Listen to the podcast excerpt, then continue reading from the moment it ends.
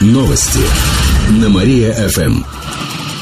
Здравствуйте. В прямом эфире на Мария-ФМ Алина Котрихова в этом выпуске о событиях из жизни города и области. Автоледи сбила первоклассника возле школы. ДТП произошло накануне днем в Кирове. Женщина за рулем Хиндая наехала на первоклассника 59-й школы. Он перебегал дорогу в неположенном месте недалеко от места учебы. Мальчик госпитализирован с переломом руки. В областной ГИБДД отмечают, что пешеходный переход находился в зоне видимости. Кстати, за полтора часа до аварии у театральной площади другая автоледи тоже сбила пешехода. ГФИ представят на следующей неделе. Во вторник Киров посетит полномочный представитель президента в Приволжье Михаил Бабич. Он проведет собрание бизнес-омбудсменов со всего округа. Тогда же Бабич официально объявит имя нового главного федерального инспектора по Кировской области, сообщили в пресс-службе ведомства. Пока официальных документов о назначении не поступало.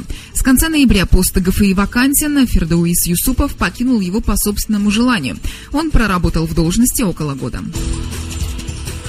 Новый год на театралке будем отмечать до двух часов ночи. Планами на празднование поделились в мэрии. Торжество на главной площади города начнется 31 декабря в 9 вечера. Завершится ночью фейерверком. Однако новогодние мероприятия начнутся уже в следующую пятницу.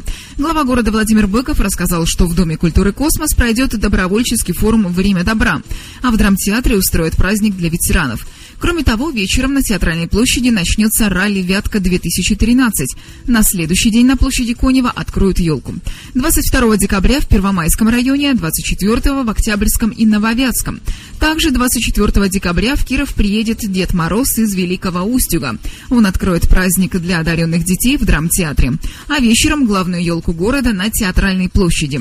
За четыре дня до Нового года состоится бал губернатора и главы города. В каникулы на театралке пройдут игры для детей. А 5 января Киров встретит эстафету Олимпийского огня. К этому часу у меня все. В студии была Алина Котрихова.